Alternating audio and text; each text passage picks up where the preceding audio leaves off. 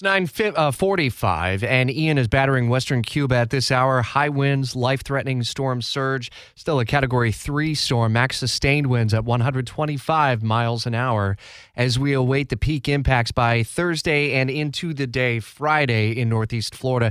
It's a good 24-hour period or more to be able to finish up any work you need to do around the house, around the neighborhood, maybe check in on neighbors and loved ones as well.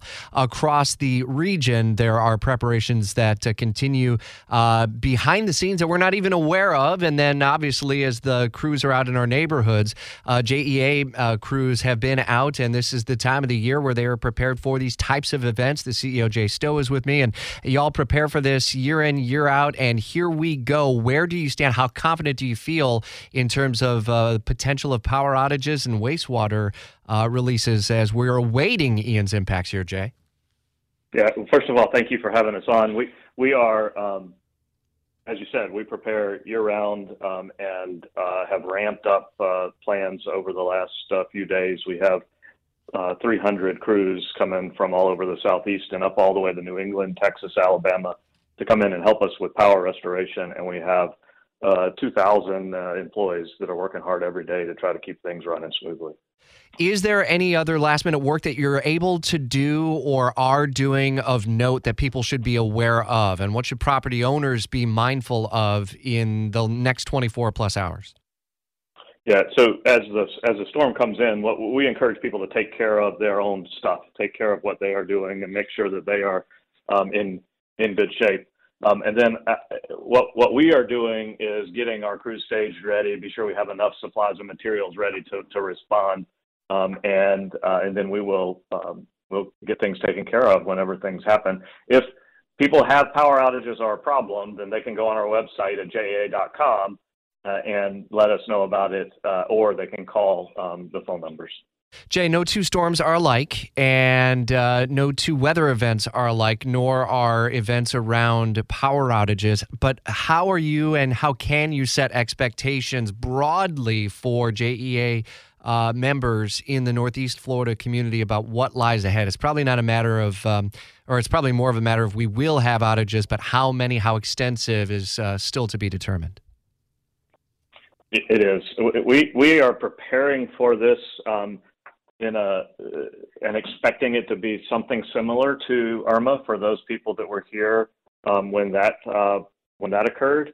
Uh, and and we've got uh, the crews uh, on standby, ready to respond whenever there is a problem.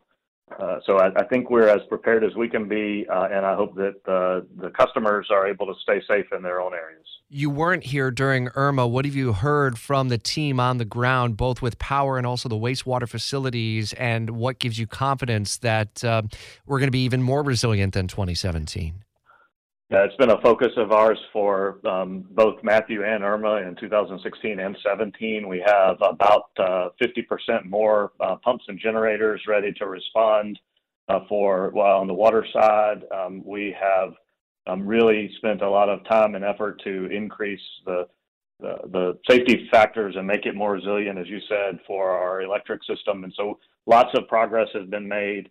Uh, but each storm has its own personality and own issues, and so we are as prepared as we can be um, right now, and we will respond um, whenever the, the problems occur. It's an interesting thing that we can't um, we can't fix the problems until they occur. What we can do is be prepared and that's we're we're fully prepared at this point. Yeah, I'm glad you said that. Jay Stowe is uh, CEO of uh, JEA, and you were mentioning we can't fix the problems until they occur. And in storms past, and we will have some windy conditions, obviously, because this is a tropical event. Uh, and typically, we know that there are certain parameters that you have where you got to keep your crew safe before they can get out in the elements. If wind is not as big of an issue, but water is, are they still able to work? And does that change the dynamics of how they can uh, arrive at scenes and deal with either power outages or wastewater issues?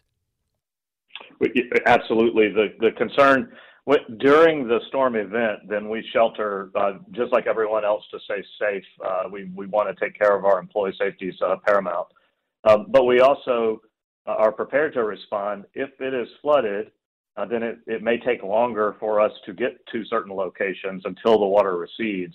Uh, and so we have to keep an eye on where it is flooded. We stage crews in various areas across the community Uh, so we're not uh, we're not leaving from one spot, so we won't get trapped if all if, if, if we do have significant flooding um, we spread out so that we can respond uh, effectively.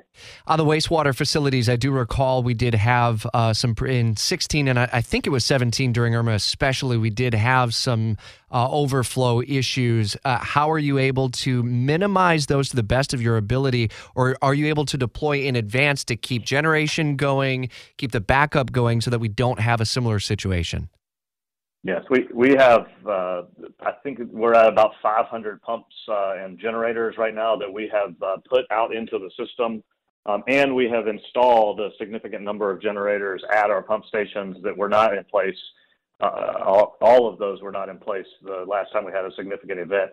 It is part of the work that we do regularly to become more resilient, more reliable. Uh, so I think we're in, in a little bit better place. If we get the rain that is forecasted, though, it, it is very likely that we will have other uh, sewer overflows, and, and, we will respond to those, report those, clean those up uh, as as quickly as we can, and work with DEP and other partners across the city to be able to take care of that. All right, Jay Stowe, CEO of JEA, you have the floor. Last minute uh, uh, preparation keys and advice and or messaging you want to make sure that JEA customers and members have. Advice to the customers is to take care of yourself, uh, stay sheltered, be sure that you are uh, as safe as you can be, and pay attention to the to the weather and the warnings um, and and know that we are uh, focused every day on public health, public safety, so that the community can thrive. And uh, that's what we're going to do. We've got a really good crew, 2,000 employees that are focused on this every day um, and extra people coming from all over the country. Thank you. Jay, thank you. And keep this number handy, and we'll stay in close contact with you because if the power does go out and internet uh, outages occur, battery powered radio certainly is going to be one of those key emergency lifelines for the community uh, at large. So make sure you reach out to us at any point if you do need to in the coming days. To the teams out in the field, stay safe, and we appreciate you. And everything that JEA, FPL, Clay Electric, Okie Okefenokee, and all the other partners in Northeast Florida, this is prime time for them them. They're giving up time with their families to be out in the elements ultimately and try to get your service restored and prevent significant uh, issues in Northeast Florida.